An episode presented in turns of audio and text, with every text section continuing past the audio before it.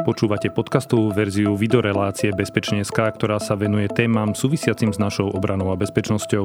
Moje meno je Juraj Rizman a Bezpečne.sk pripravujem v spolupráci s denníkom SME. Dobrý deň, vítajte pri sledovaní relácie Bezpečne.sk. Moje meno je Juraj Rizman a túto reláciu pripravujem spolupráci s denníkom SME a organizáciou Globsec. Hostom dnešnej relácie Bezpečne SK je generálny riaditeľ sekcie ľudských zdrojov Ministerstva obrany Slovenskej republiky, pán doktor Martin Jakal. Vítajte. Dobrý deň, prajem. Pán riaditeľ, e, približne pred dvoma týždňami schválila vláda koncepciu, ktorá sa volá Príprava obyvateľstva na obranu štátu. Ide o v našich slovenských podmienkách o pomerne taký unikátny dokument. Skúsme si teda na začiatok povedať približne, o čo ide. V prvom rade si treba uvedomiť jednu vec, že obrana je povinnosťou a vecovstí každého občana. To znamená, že pri spracovaní tejto koncepcie sme vychádzali presne z tohto atribútu, že na obrane sa musí podielať každé, každý občan. Respektíve my sme to vnímali v tom širšom kontexte aj obyvateľ, teda každý, kto sa nachádza na tomto území. Ako ja tu zvyknem hovoriť taký príklad, že si to treba predstaviť ako keby, že čo koncepcia vlastne je, že máme administratívnu budovu plnú úradníkov, a je vyhlásený napríklad požiarný poplach. V prípade, že e, úradníci nie sú vzdelaní v oblasti nejakého krízového postupu a evakuácie, nepoznajú, čo majú robiť, prípadne nikdy si to predtým nevyskúšali, je vyhlásený poplach, začnú sa rôznym spôsobom pohybovať, je to roztrieštené, atomizované a individualizované, dokonca sa môže stať, že si vyberú nesprávny únikový východ, ak nevedia, to je, nastúpia do výťahu, tam sa zaseknú a podobne. Čo tá koncepcia má riešiť je práve to, že v prípade, že také niečo sa stane, tak tento úradník alebo táto osoba, ktorá má byť evakuovaná z tejto napríklad horiacej budovy, presne bude vedieť, čo je. E, ak vie, čo, čo má robiť a aké kroky má podniknúť, kade, sa má evakuovať, tak v takom prípade koná organizovane, e, systematicky a dochádza, e, dochádza ako keby k záchrane ľudského života. Takto vnímame aj, tú, vnímame aj túto koncepciu. Má to byť ako keby návod, ako sa správať v kríze, v tomto prípade ako keby e, pri obrane štátu. Pre nás e, staršie ročníky, um, môže to znieť, že to je také niečo ako návrat k povinnej vojenskej službe alebo nebodaj k nejakým akože branej výchove, ako sme ju poznali možno za čas komunizmu. V čom je dneska ten rozdiel vlastne? Ako keby je to prvá takáto koncepcia za, od vzniku Slovenskej republiky. A v čom je teda tá moderná príprava iná, uh-huh. ako to, na čo sme boli možno zvyknutí v minulosti, možno hlavne teda tie staršie ročníky? Áno, my keď sme sa začali zaoberať touto oblasťou, tak sme v podstate prišli na to, že nejakým spôsobom tu nikdy ne, ne, neexistoval ako keby ucelený prístup štátu. Ak môžem povedať, v čom je spoločná možno s minulosťou, je to práve v tom, že sa snažíme ako keby vrátiť štát do priestoru, kde v minulosti bol. Keď organizoval ako keby celú brannú prípravu a brannú výchovu. Samozrejme, tá podobnosť so základnou e, vojenskou službou nie je. V tomto smer... nevraciame sa naspäť k základnej vojenskej nie, nie, službe. Tuto musím povedať, že ministerstvo v tomto prípade ani neuvažuje nejakým spôsobom o návrate povinnej základnej vojenskej služby. Dokonca tento inštitút v tejto fáze ako keby e, vývoja spoločnosti považujem už za prežitý. My sa snažíme nejakým spôsobom upriamiť pozornosť na dobrovoľnú participáciu občana na obrane štátu a posilňovať práve tento element. Ak bude občan e, poznať, čo, čo od neho štát chce, aké je jeho miesto a, a ako má konať, tak v takom prípade veríme, že nejakým spôsobom bude oveľa ochotnejší skôr e, v prípade obrany nejakým spôsobom sa na obrane podielať. Takže základná vojenská služba určite nie. Skôr rozmýšľame ako keby o sprístupnení tzv. aktívnych záloh, kde uh, uvažujeme o tom, že ich otvoríme ako keby každému tzv. registrovanému občanovi, čo znamená, že občanovi, ktorý dovršil 18 e, rokov a vznikla mu nejakým spôsobom e, branná povinnosť. Vy v tej koncepcii, Všeobecne ministerstvo obrany tú realizáciu koncepcie zdôvodňuje aj aktuálnym vývojom bezpečnostného prostredia. Skúsme si teda povedať e, možno na čo konkrétne reagujete, v čom sa to bezpečnostné prostredie mení a ako tá koncepcia vlastne na túto zmenu ako keby reaguje. V podstate pri spracovaní tejto koncepcie sme samozrejme vychádzali z novej bezpečnostnej stratégie, z novej obrannej stratégie, ktoré boli tiež veľmi nedávno, nedávno schválené a obidva tieto základné strategické dokumenty v podstate hovoria o tom, že bezpečnostné prostredie sa nám výrazne zmenilo. V podstate tie základné vojenské hrozby, ako sme poznali, možno v minulosti trošku vstupujú do, do úzadia a máme tu na, také vojenské terminológie tie nevojenské ako keby hrozby, či už spočívajúce v terorizme, v migra, migrácii ale aj napríklad v dezinformácii alebo šírení rôznych hoaxov, alebo v to, ako my voláme hybridné vojny. Aj v tomto v podstate jedna z koncepcií, akčný plán boja proti hybridným hrozbám práve na toto reaguje. Pretože dneska je to prostredie oveľa dynamickejšie, efektívnejšie a je výrazne nižšia miera predvydateľnosti konania jednotlivých aktérov.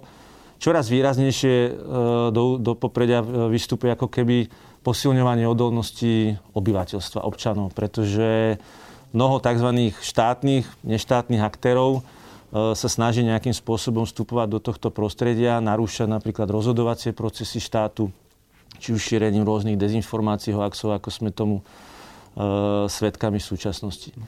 Ako tá koncepcia vlastne s týmto pracuje? Čo sa dá spraviť proti napríklad, alebo čo plánujete ako keby robiť v tej oblasti napríklad tohto šírenia hoaxov? A ako sa môže občan pripravovať na obranu vlasti v tejto mhm. oblasti? V tomto prípade v prvom rade sa snažíme ako keby zjednotiť tzv. tú roztrieštenosť. Pretože dneska mnohé, mnohé ako keby atribúty a zložky štátu v tomto smere začínajú opätovne konať, pretože je to identifikované ako jedna z veľmi dôležitých oblastí, na ktorej e, musí štát popracovať. To znamená, že snažíme sa primárne pracovať so vzdelanostnou úrovňou alebo so vzdelaním, aby proste občan, a teraz myslím občana naozaj od toho najmenšieho veku, či už na základnej, strednej, postupne na vysokej škole, vedel, čo sa od neho očakáva, aké je jeho miesto, čo bude musieť urobiť v prípade e, takejto krízy, aby nedochádzalo práve k priestoru na tie dezinformácie. Lebo z môjho pohľadu každý, kto je vzdelaný, kto si dokáže roztriediť informácie, tak oveľa menej je náchylný tomu potom podľahnúť nejakým nepravdivým informáciám, vie, kde má tie zdroje hľadať, čiže budeme sa snažiť vytvárať ako keby priestor na to, že kde si má tie informácie hľadať, vie, od, od koho ich dostane. Uh, snažíme sa sceliť v podstate štátnych a neštátnych aktérov, aby, aby občan mal priestor uh, na to si nájsť tie správne informácie a vedel rozlíšiť ich od tých nesprávnych. Čiže viac kritického myslenia, menej hádzania granátom a strelby zo vzduchovkou? Samozrejme. Niečo na ten spôsob. Presne takto nejako si to predstavujeme. Uh, tam je veľmi zaujímavé, vy tam operujete s podporou vlastenectva. Áno. Uh, mňa to celkom zaujalo, lebo to vlastenectvo sa dá vnímať aj takým akože toxickým spôsobom, aj ano. takým normálnym, moderným spôsobom. A kde, ako to máte premyslené? Kam by to malo smerovať? Kde vidíte nejaké možno hranice? Čo je ten moderný koncept? Toto ste presne trafili. V podstate dneska sa vlastenectvo veľakrát vníma ako veľmi negatívne. Má takú negatívnu nálepku, čo je naozaj škoda, pretože z môjho pohľadu vlastenectvo ako keby vyjadruje vzťah šta, občana k štátu. V podstate ako právnik vám poviem, že to je právny vzťah. V podstate občan nemá len práva, ale má aj povinnosti. Čiže v tomto smere my to aj v koncepcii nazývame moderné vlastenectvo, sa, sa snažíme nejakým spôsobom, eh, a opätovne je to v dnešnej dobe veľmi dôležité, budovať dôveru občana k štátu, k jeho inštitúciám a nejakým spôsobom eh, upevňovať jeho vzťah k štátu. Pretože dneska došlo k zásadnej z môjho pohľadu erózii štátu, respektíve erózii, pardon, erózii štátu, skôr z toho vzťahu občana k štátu.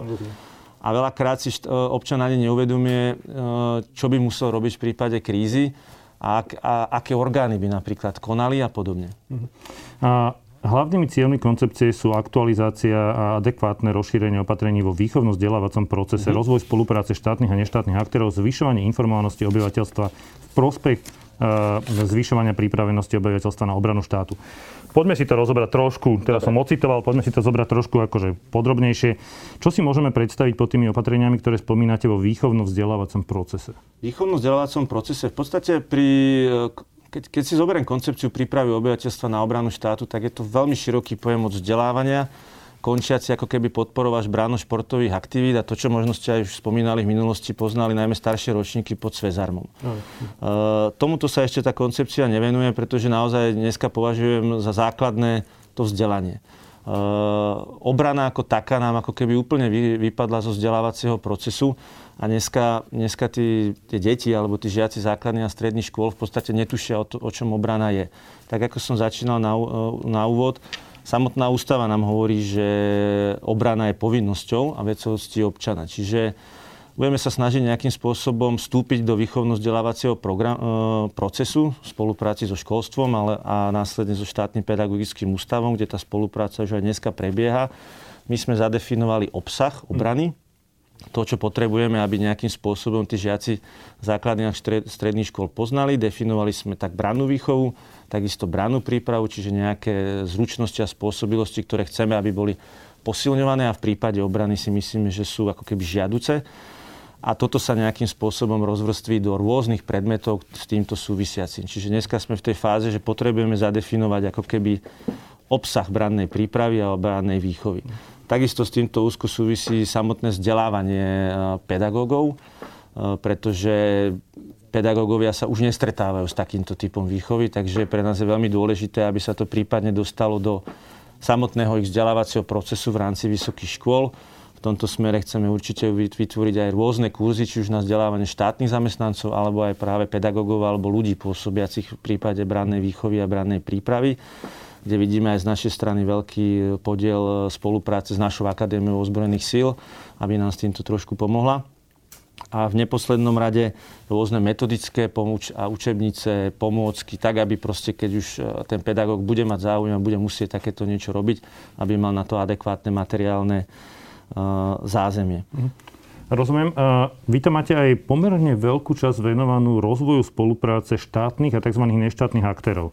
A pre laika, čo si pod tým vieme predstaviť? V podstate štátnym aktérom sa rozumejú všetky typy štátnych inštitúcií, čiže či už ústredný orgán štátnej správy, samozprávy, obci, v podstate všetko, čo nejakým spôsobom Áno, reprezentuje štát. aktéry? Neštátni aktéry. Neštátni aktéry, zjednodušujem povedané to ostatné, ale primárne aj tu sme si uvedomili jednu vec, že Eh, neštátne aktéry pre nás napríklad občianske združenie, nadácia uh-huh. a rôzne takéto typy organizácií, ktoré nejakým spôsobom eh, budú spolupracovať s ministerstvom obrany. Ministerstv... Kto to napríklad je? Sú to strelecké kluby? Je to scouting? Kto to, kto to vlastne ako keby je? Ako prioritne pre nás sú to práve, my to voláme profesné alebo zájmové organizácie, ktorí nejakým spôsobom spolupracujú s ministerstvom obrany, či už na základe nejakého zmluvného vzťahu, ktorý si za týmto účelom vytvárame. Ale áno, môžu to byť aj rôzne strelecké krúžky. V podstate ide o záujmové krúžky, ktoré, ktoré obsahujú spôsobilosti, ktoré sú pre obranu pre nejakým spôsobom kľúčové. V tomto prípade strelci, radioamatéri, modelári. To, čo v minulosti e, združoval v podstate Svezarm. Uh-huh. Máme tieto organizácie na Slovensku? Máte už tam nadviazané nejaké kontakty? Ako to funguje?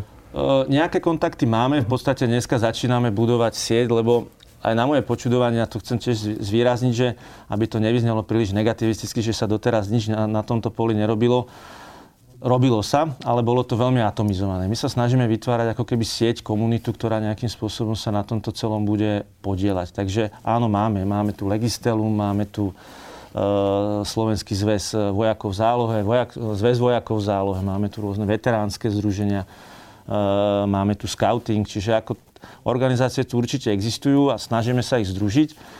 A tu vnímam e, za veľmi kľúčové povedať, že ja občianský sektor vnímam ako veľmi kľúčový partner pri spolupráci v tejto oblasti, pretože sa môže oveľa efektívnejšie a dynamickejšie a flexibilnejšie správať ako ústredný orgán štátnej správy. Čiže ministerstvo v tomto prípade vnímam ako takého, takého koordinátora, podporovateľa a áno, v istej fáze aj donora e, takýchto aktivít. Na tento účel e, myslím, že aj toto ministerstvo, aj vďaka pánovi ministrovi a, a postoju vedenia ministerstva výrazne podporuje z roka na rok tzv. dotačnú schému, kde sa snažíme podporovať e, rôznymi sumami občianske združenia, ktoré nám aj práve v oblasti brannej prípravy a brannej výchovy majú napomáhať. Tam je zaujímavá aj tá časť, ktorá sa týka jednak tej branej výchovy, ktorú sme Áno. teraz spomínali, ale, ale aj tá, ktorá sa venuje takej tej informačnej bezpečnosti, príprave obyvateľstva na kritické myslenie. Práve to, že ako si zhodnotiť, či tá informácia je pravdivá alebo nie. Tam tiež spolupráca s občianským sektorom, alebo to je... Ja myslím si, že vo všetkých týchto oblastiach je z môjho pohľadu kľúčo, e, kľúčová. Chceme aj postaviť e, tú, spo, tú, tú nosnú časť práve tejto vzdelanostnej úrovne na občianských združeniach. Pretože oni majú na to už dneska názor, nástroje, majú na to know-how a majú s tým obrovskú skúsenosť. A my ich chceme len podporiť. V podstate nechceme vymýšľať nejaké nové zavedené procesy a z môjho pohľadu všetko, čo sa ako keby zhrania pod ústredný orgán, je potom ťažko pádnejšie. Ako toto, tento priestor už tu existuje, takže sa budeme snažiť len skôr podporovať. A áno, a pod, chceme podporovať aj práve kritické myslenie a podobne, ale túto berem, že, berem, že sa tým štát už dneska zaoberá, či už podporom boja proti hybridným hrozbám, aj rôzne koncepcie štátu práve túto zložku, aj bezpečnostná stratégia konec koncov toto spomína, že práve túto oblasť potrebujeme zlepšiť. Čiže tam už pôsobí dneska množstvo občianských združení. Vy ste v rámci koncepcie sa snažili identifikovať aj oblasti, kde sú nejaké, povedzme, že problematické oblasti, problematické veci. Vieme si, v čom, vieme si povedať, v čom vidíte možno tie najväčšie výzvy, najväčší priestor na zlepšenie? Ako zjednodušene povedané môžeme. Za mňa je to komunikácia a práve to vzdelávanie. Komunikácia v tom zmysle, že akúkoľvek krízu, teraz nebudem hovoriť len v oblasti obrany a takéhoto klasického vojenského charakteru, je nutné správne komunikovať. E, musí byť komunikované rozhodne, jasne, efektívne, tak, aby k adresátovi tejto komunikácie sa dostala tá informácia v takom tvare, aby jej pochopil a vedel, čo si má z nej zobrať. Čiže toto považujem dnes za najväčšiu výzvu, taktiež na to reagujeme, či už na úrade vlády, alebo aj u nás majú vznikať niečo ako stratkomy, v podstate oddelenia, odbory alebo združenie alebo zlúčenie osôb, ktorí sa budú zaoberať strategickou komunikáciou. A nielen to krízovou, ale aj komunikáciou, ktorá nejakým spôsobom bude strategicky nastavovať tie piliere, ktoré musíme nejakým spôsobom dostať do spoločnosti. A aby bola najmä jednotná tá komunikácia a využitie kapacít, e, jedna z vecí, ktorá tam bola, že už existujúce kapacity napríklad e, historického ústavu, rôznych múzeí a tak ďalej. Toto ako chcete dať dokopy? Alebo čo tam, čo tam e, nejaké zlepšenie, dokonca prezentácia ozbrojených síl, že by sa malo zlepšiť a tak ďalej. V tejto oblasti nejaké, nejaké ciele, alebo teda to, kde vidíte najväčší priestor? Najväčší priestor, tak ako ste spomínali v prípade vlastenectva. Podľa mňa práve to, keď poznám svoju históriu, skadiaľ som, viem, kam budem, môžem niekam smerovať, vnímam ako kľúčové najmä pri budovaní toho moderného vlastenectva. Aby sme boli hodnoty, na ktorých stojí áno. republika a tak ďalej. Áno, lebo to je to, čo som vlastne ešte chcel povedať aj v prípade tých neštátnych aktérov. Pre nás je nesmierne dôležité, aby sme pri tej spolupráci dodržiavali nejaké základné štandardy, na ktorých hodnotovo stojí to ministerstvo obrany, tento štát ako demokracia, rešpektovanie základných ľudských práv e, a slobod, nejaké geopolitické ukotvenie, či už v organizácii NATO, EU alebo prípadných iných záväzkov E, ktoré Slovenská republika na medzinárodnom poli prevezme. Takže e, pre nás je veľmi kľúčové, aby takéto občianske združenia a všetci, ktorí budú na tomto sa podielať, toto rešpektovali. Samozrejme, kto to rešpektovať nebude, tam si priestor na spoluprácu nevidíme. Možno posledná otázka dnešnej relácie Bezpečnejská. Pán rejiteľ, e, ako sa v tomto prípade, v prípade takejto koncepcie, mm. stanovuje nejaký časový plán, dokedy vlastne je platná táto koncepcia, alebo dokedy by mala platiť? A možno tá nadvezujúca otázka, ako budeme vyhodnocovať nejaký úspech alebo neúspech toho, že či sa, sme sa posunuli v tejto oblasti? No to je veľmi dobrá aj zaujímavá otázka. My keď sme sa tým zaoberali, že ako nastaviť ten časový horizont, tak sme sa trošku potrápili, pretože tlačili nás do toho čo najskôr. Tu si treba uvedomiť, že keď poviem teraz takou vojenskou terminológiou, my sme túto spôsobilosť stratili. Čiže jej budovanie je, je relatívne náročné. Čiže netreba očakávať, že sa tu všetko hneď rozvinie v plnej plnej sile. Čiže my sme si stanovili ten horizont cca tých 10 rokov, tak ako je v koncepcii nastavené na 20 na rok 2030 s tým, že samozrejme každoročne bude táto koncepcia vyhodnocovaná. V prípade, že vzniknú potreby aj na úpravu zákonov alebo aj aktualizáciu, tak bude čia, po jednotlivých cieľoch, ako sú koncepcii nastavené, bude čiastkovo upravovaná. Čiže tú periodicitu vidím asi na ročných intervaloch. A možno tie ciele, neviem si predstaviť vyhodnotenie niektorých tých cieľov, že bude to počet prezentácií, alebo počet vyškolených ľudí, alebo podstate, nejaký prieskum verejnej mienky, alebo niečo na to spôsob. V koncepcii každý cieľ má ako keby ten marker, ktorý budeme sledovať. Napríklad na vzdelanostnej úrovni to je, že či sa nám podarilo dostať e, do škôl túto túto koncepciu. Či sa nám podarilo vytvoriť vzdelávací program pre učiteľov, rôzne kurzy, počet metodických pomôckov. V komunikácii, či sme vytvorili účinné nejaké opatrenia komunikačné e, v rámci e, budovania vlastenectva alebo teda rozvoja vlastenectva, akým spôsobom sa nám podarilo rozvinúť spoluprácu. Tuto sme, máme akvizíciu od 1. januára Múzeum SNP, kde tiež vidím veľký veľký podiel e, na, na nejakej príprave a práve v rámci tejto oblasti spolupráci s našim vojenským historickým ústavom. Čiže áno, bude to aj počet aktivít, chceme zvýšiť aj počet aktivít ako keby zo strany ministerstva. E, rôzne programy by sme radi ponúkli školám, kde by nejakým spôsobom e, si školy ako keby mohli vybrať a my, my im poskytneme či už prezentáciu ozbrojených síl, ich činnosti, kurzy prvej pomoci, nejakého krízového, nejaké branné súťaže, chceme sprístupniť ako keby útvary a samotné ministerstvo e, verejnosti formou nejakých dní otvorených dverí a podobne. Mojím dnešným hostom bol generálny riaditeľ sekcie ľudských zdrojov Ministerstva obrany Slovenskej republiky, doktor Martin Jakal. Pán riaditeľ, ďakujem veľmi pekne. Pekný deň ešte prajem, dovidenia. Počúvali ste podcastovú verziu videorelácie Bezpečne.sk o obrane a bezpečnosti. Moje meno je Juraj Rizman. Bezpečne.sk môžete nájsť ako podcast vo všetkých podcastových aplikáciách, ako aj video na YouTube, denníka Sme alebo na sme.sk.